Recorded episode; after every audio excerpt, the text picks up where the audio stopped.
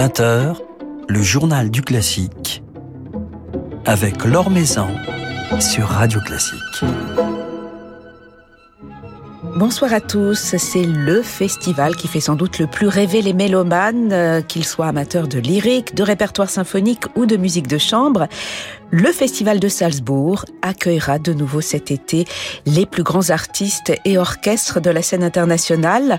La programmation de cette édition, qui se tiendra du 18 juillet au 31 août, vient d'être dévoilée. 174 représentations en 45 jours dans 17 lieux différents, avec pas moins de 6 productions lyriques et 2 opéras en version de concert. 174 bonnes raisons donc pour s'offrir une escapade en Autriche cet été. Alors pourquoi ne pas se projeter justement. C'est ce que nous ferons ce soir avec Marcus Interheiser, le directeur artistique du festival, qui nous en dévoilera les moments forts. Avant cela, comme chaque soir, quelques nouvelles du monde musical. 300 000 euros, c'est la somme recueillie par le concert pour la paix de l'Opéra de Paris qui s'est tenu hier soir dans un palais Garnier archi-comble et en présence de Roselyne Bachelot, la ministre de la Culture. Une soirée riche en émotions et en ferveur à laquelle participaient gracieusement les chœurs et orchestres de l'Opéra national de Paris, des étoiles et danseurs du ballet, ainsi que des solistes invités, parmi lesquels la soprano ukrainienne Ludmila Monastirska, et deux danseurs du Ballet national d'Ukraine. Alors le public a réservé une standing ovation à ces artistes à l'issue de cette soirée qui s'est achevée avec le vibrant chœur Va Pensiero du Nabucco de Verdi, véritable hymne à la liberté, à l'indépendance. La recette de cette soirée sera reversée au collectif Alliance Urgence en Ukraine qui réunit six grandes associations françaises expertes en crise humanitaire.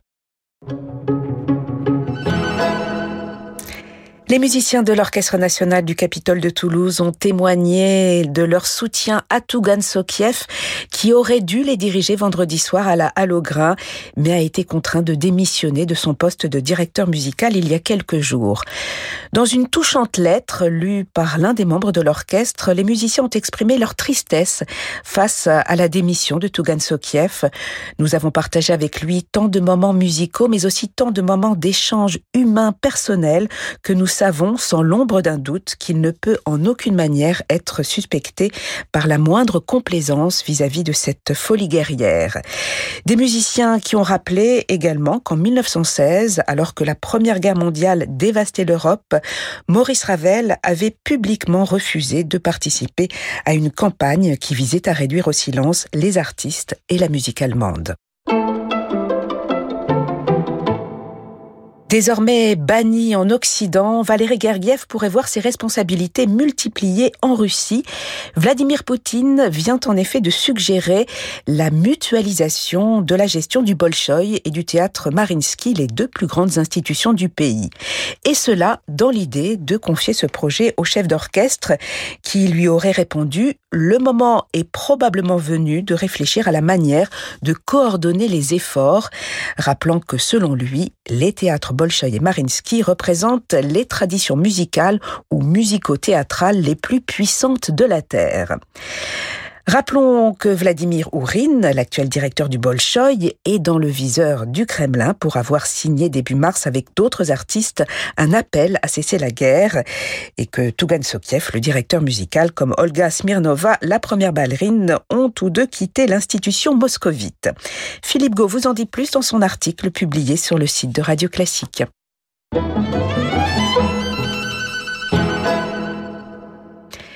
Un coup d'œil sur l'actualité discographique toujours aussi dense en ce début de printemps, marqué notamment par la publication chez Deutsche Grammophon d'un nouvel album de Daniel Barenboim. Daniel Barenboim toujours en convalescence en raison d'une opération au dos et dont on célébrera dans quelques mois le 80e anniversaire. De nombreuses publications discographiques ont ainsi été programmées avec dès cet été la réédition de ses romans sans paroles de Mendelssohn gravés en 1974 et puis ses dernières lectures des quatre symphonies de Schumann enregistrées au Staatsoper de Berlin et à la Philharmonie de Berlin. Et puis pour commencer, en ce printemps, un album de bis, une sélection des bis préférés de Barenboim, enregistré à la salle Pierre Boulez de Berlin pendant le confinement. Des pages de Schubert, Liszt, Schumann, Debussy, Albéniz et Chopin.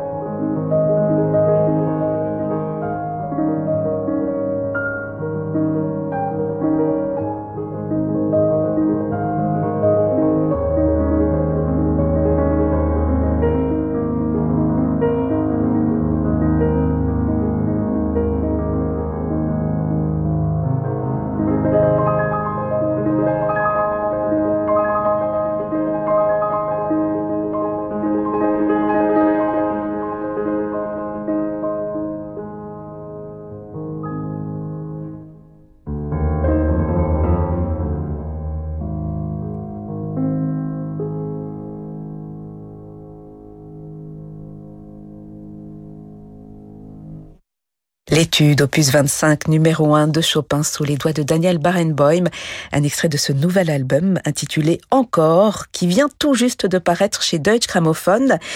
Daniel Barenboim, qui sera notamment l'un des invités du Festival de Salzbourg cet été. Il y dirigera le Philharmonique de Vienne ainsi que le West Eastern Divan Orchestra, un festival auquel nous allons justement nous intéresser ce soir. L'Or sur Radio Classique. La nouvelle édition du Festival de Salzbourg, le festival d'été de Salzbourg, se tiendra du 18 juillet au 31 août et renouera après deux années de pandémie avec euh, sa splendeur à travers une riche et dense programmation dont nous allons évoquer ce soir quelques moments forts avec Markus Hinterheiser, le directeur du festival qui nous fait le plaisir de venir nous voir ici à Radio Classique. Bonsoir. Bonsoir, merci de m'avoir ici. Alors après ces deux années de, de pandémie, euh, le festival de Salzbourg, qui s'est maintenu d'ailleurs durant ces deux années, mais dans des versions plutôt allégées. Le festival Renault avec la vie, avec cette riche programmation, comment vivez-vous en tant que directeur musical ce, retour à la vie du, festival? Disons que notre espoir était un peu plus marqué, un peu plus prononcé avant de la guerre. On a la pandémie qui n'est pas du tout passée. C'est presque impossible de prévoir euh, ce qui va passer. Mutation inconnue. Je suis relativement optimiste pour le pour l'été avec la pandémie, mais quand même maintenant il y a cette cette guerre contre l'Ukraine, ça c'est vraiment un problème qui est fort. On peut pas prévoir ce qui va ce qui va passer dans les, prochaines semaines, dans les prochains prochains mois. Et il y a une grande pression sur sur les institutions culturelles et surtout sur le festival de Salzbourg avec des artistes russes, avec les possibles sponsors russes, euh, une situation qui est pas du tout facile. Comme je dis, on avait une autre forme d'espoir pour le prochain été. Mais c'est vrai que vous dirigez un, festival, Marcus Interheiser, qui est né au, sortir de la guerre, de la Première Guerre mondiale, dans, dans cet esprit de paix, dans cet esprit de réconciliation entre les peuples. Aujourd'hui, euh, les musiciens russes sont stigmatisés, on leur demande de se justifier. La culture russe même est, quelque part euh, stigmatisée. Comment vous réagissez-vous par rapport à cela? J'ai toujours dit que l'ennemi n'est pas Pushkin, l'ennemi est Poutine. Ça, c'est notre ennemi, pas Pushkin, pas la culture russe. Et c'est impossible de sanctionner tous les artistes qui ont un passeport russe. Ils sont pas coupables. C'est pas un collectif qui est coupable. Il y a des gens qui sont coupables, il y a des gens qui sont très prêts à, le système euh, de Poutine, et on va tirer les conséquences de ces faits. Mais quand même, il y a beaucoup, beaucoup, beaucoup des artistes qui ne peuvent pas s'exprimer contre contre la guerre parce que il y a une loi en Russie que seulement, seulement dire euh, le mot guerre, ça veut dire 15 ans de prison. Qu'est-ce que nous pouvons demander de cet artiste? Moi, je suis totalement contraire à la sanction totale des, artistes russes. C'est une situation très compliquée, très sensible. On doit prendre des décisions qui sont basées sur la sensibilité de, de cette fait. Mais est-ce que vous pensez que les artistes russes invités cet été à Salzbourg pourront venir malgré ces conditions, malgré les, contraintes? Il peut y avoir aussi des, problèmes de visa. Ce sont deux, choses différentes. C'est des choses techniques comme les visas, comme les voyages et tout ça. Et c'est un, un autre argument qui est plutôt éthique. Et comme je dis, je suis totalement contraire à cette sanction générale et je suis relativement optimiste que toutes les artistes russes peut venir à Salzbourg.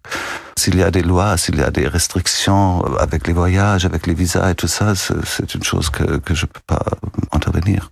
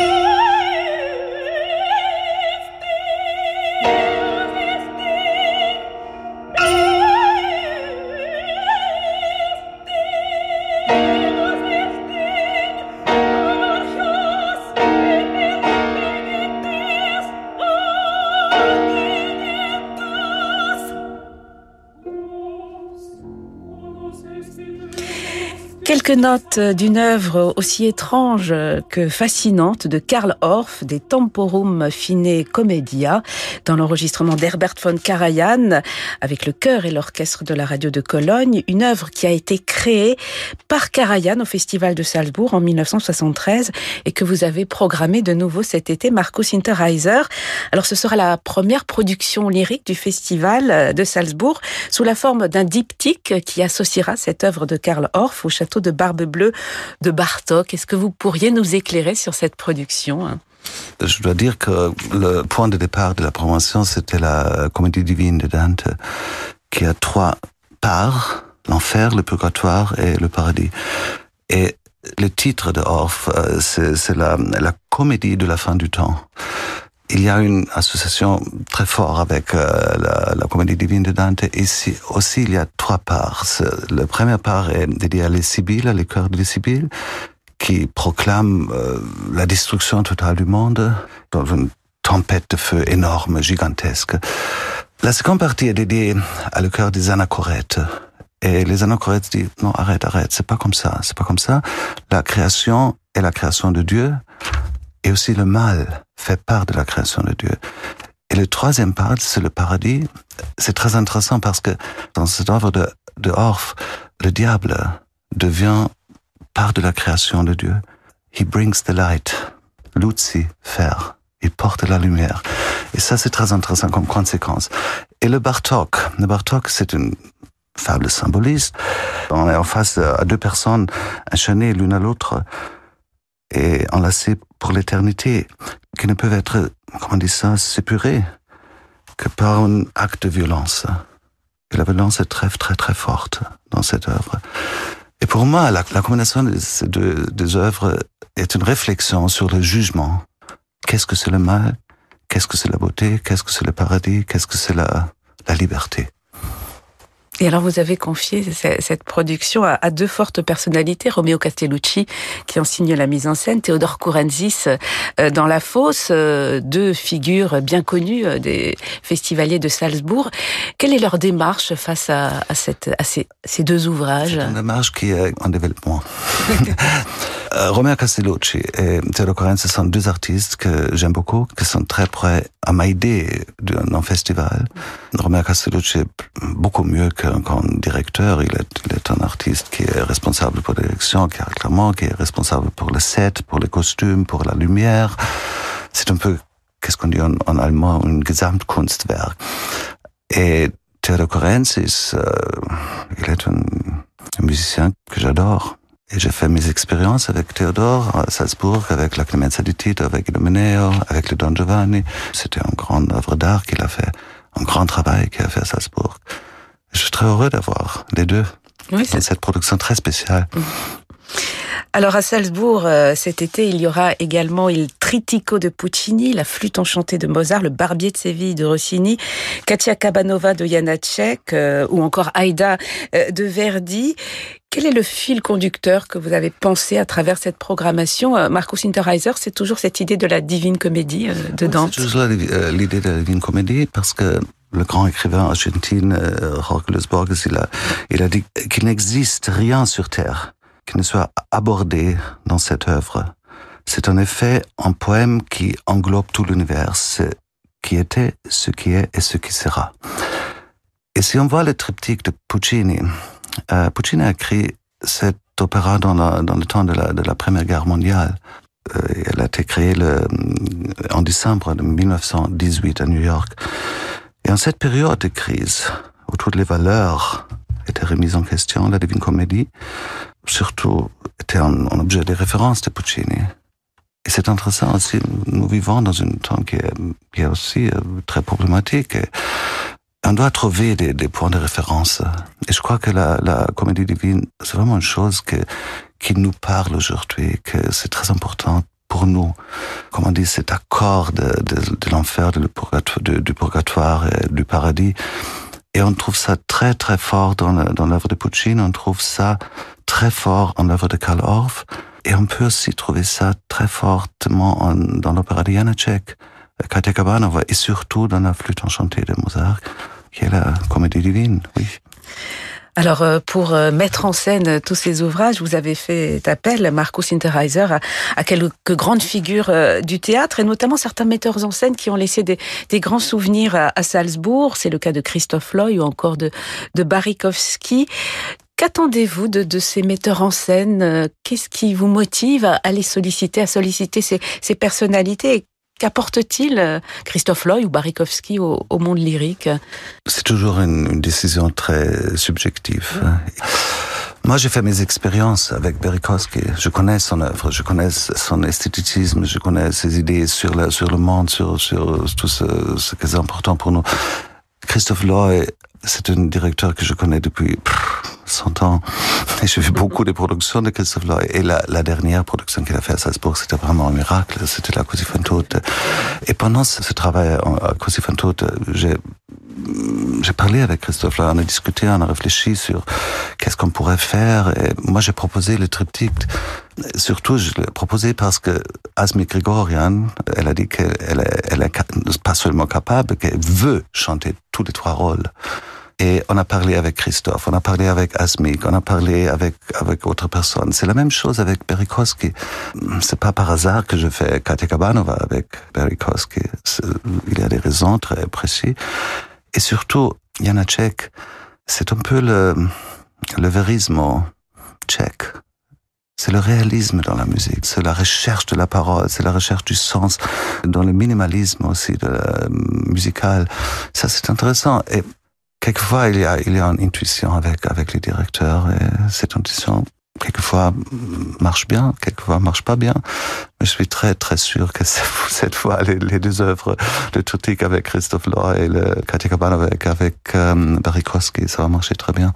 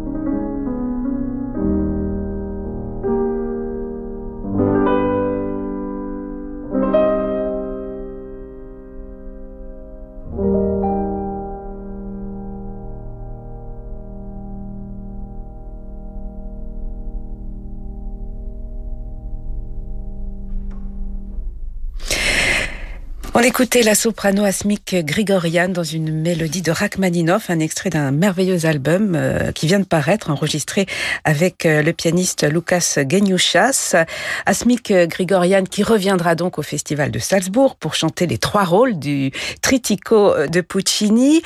Elle aussi a laissé de grands souvenirs à, Salzbourg. Elle s'est véritablement révélée, et épanouie euh, dans le cadre de ce festival. Elle en est devenue, Marco Sinterheiser, l'une des artistes phares euh, aujourd'hui Absolument. Asmi Grigorian, c'est pour moi le soprano, mais pas seulement le soprano plus important de notre temps, mais aussi sa capacité de, de jouer sur scène, de donner un caractère extrêmement fort à les personnages qu'elle va chanter. Elle a fait, elle a fait la, Marie dans Wozzeck, dans, ma première année comme directeur de festival, et puis je l'ai invité à faire Salomé. Et il y avait beaucoup de gens, beaucoup de critiques et beaucoup de directeurs artistiques qui m'ont demandé, mais qui est Esme Grigorian? Ah, c'est une, oh, la, voix est tellement petite, c'est impossible qu'elle chante Salomé. Et moi, j'ai dit, arrêtez, laisse-la chanter. Et puis on va voir. Et la Salomé avec Asme Grigorian, c'était vraiment une chose que je jamais, jamais, avec une intensité, une, une intelligence musicale et vocale aussi, que je jamais, jamais fait une expérience euh, pareille. Et j'ai assuré à Asmic. Je suis le directeur du festival jusqu'au 2026 et chaque année, tu vas chanter une grande rôle à Salzbourg. Chaque année. Et, trois rôles, c'est-à-dire. C'est ce que je voulais dire. cette année, ce sont trois, trois rôles. je suis tellement heureuse d'avoir Asmic dans le festival. Alors d'autres merveilleuses voix seront présentes euh, cet été encore à, Salzbourg, Srin Stundite, Cecilia Bartoli, Anita Rachvelishvili, Piotr Bekchala, Ludovic Tézier, également Benjamin Bernheim, Lisette Oropesa et, bien d'autres. Des opéras, une riche programmation de concerts euh, également. On ne va pas pouvoir entrer dans, dans les détails, mais quelques mots peut-être, Marcus Interheiser, sur euh, deux focus de, cette série de, de concerts autour de, de Bartok, notamment tout un cycle Bartok et puis un hommage à Wolfgang Grimm. Bon, c'est bien clair si on fait le Barbe Bleue de Bartok, qu'on peut réfléchir sur Bartok euh, aussi dans la musique de chambre, dans la musique pianistique. Bartok, pour moi, il est un des grands compositeurs du XXe siècle, c'est sans doute comme ça, Mais il a aussi euh, cet intérêt pour la musique populaire. C'est très proche aussi à l'idée de Janacek, avec les mm, l'origine de la musique, l'origine de la parole. Moi, je crois, par exemple, que les six quadra-accords de Bartok sont vraiment une des, grands miracles de l'histoire de, la musique du XXe siècle. Il y a Pierre-Laurent Aymar qui va jouer une programmation très intéressante entre Bartok et Ligeti. Il y a Andras Schiff qui va jouer Bartok, la, sonate pour deux piano. Il y a le, le Barbe Bleue. Il y a d'autres possibilités d'explorer ce continent Bartok. Et Wolfgang Riem, c'est un ami de moi. Euh, j'ai fait en, en 2000, 2008, euh, quand j'étais directeur du concert de Salzbourg, j'ai fait un grand, grand cycle dédié à Wolfgang Riem. Je l'appelais le continent, le continent Riem. Cette fois, il a, il a fait son 70e anniversaire et c'est un hommage à Wolfgang Riem avec trois soirées, une soirée pour une œuvre magnifique pour chœur, surtout, surtout euh, l'opéra Jacob Lenz, et puis une, euh, une euh, soirée dédiée à sa musique de chambre. J'espère très très fortement que Wolfgang Riem sera à Salzbourg, parce que Wolfgang Riem est, est un personnage qui est tellement fascinante, avec une culture qui est incomparable à autres, à compositeurs. Et moi, je crois que Wolfgang Riem a une histoire très spéciale avec, euh, avec le Festival de Salzbourg. Il, il fait part de l'histoire du festival. Et son opéra Jacob Lenz sera dirigé par Maxime Pascal à la tête de son formidable ensemble Le Balcon. C'est le musicien plus doué que je connaisse. Maxime Pascal a été au festival l'année dernière et il a gagné le prix de Young Conductors à Salzbourg. Je connais très bien. J'ai un grand, grand respect pour Maxime.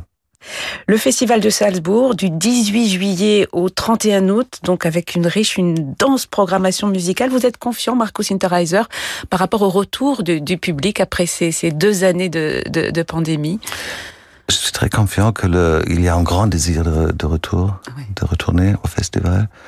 Mais comme j'ai dit au commencement de notre conversation, qu'il y a des situations et des paramètres qui sont très très difficile de prévoir. Mais le désir de retourner à Salzbourg et l'empathie pour le festival, peut-être a jamais été plus grand que. On a rarement eu autant besoin de, ouais. de, de musique, ouais. de musique vivante ouais. aujourd'hui. Merci infiniment, Marcos Interheiser, d'être passé nous voir.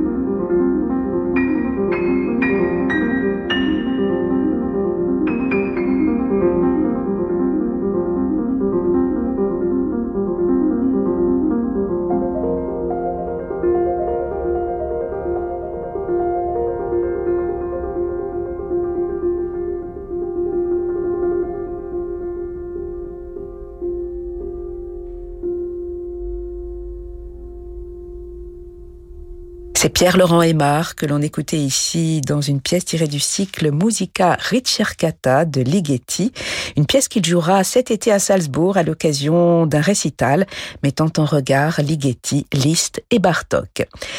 Le festival de Salzbourg, dont la nouvelle édition se tiendra, je vous le rappelle, du 18 juillet au 31 août. Voilà, c'est la fin de ce journal du classique. Merci à Mathieu Roclago pour sa réalisation.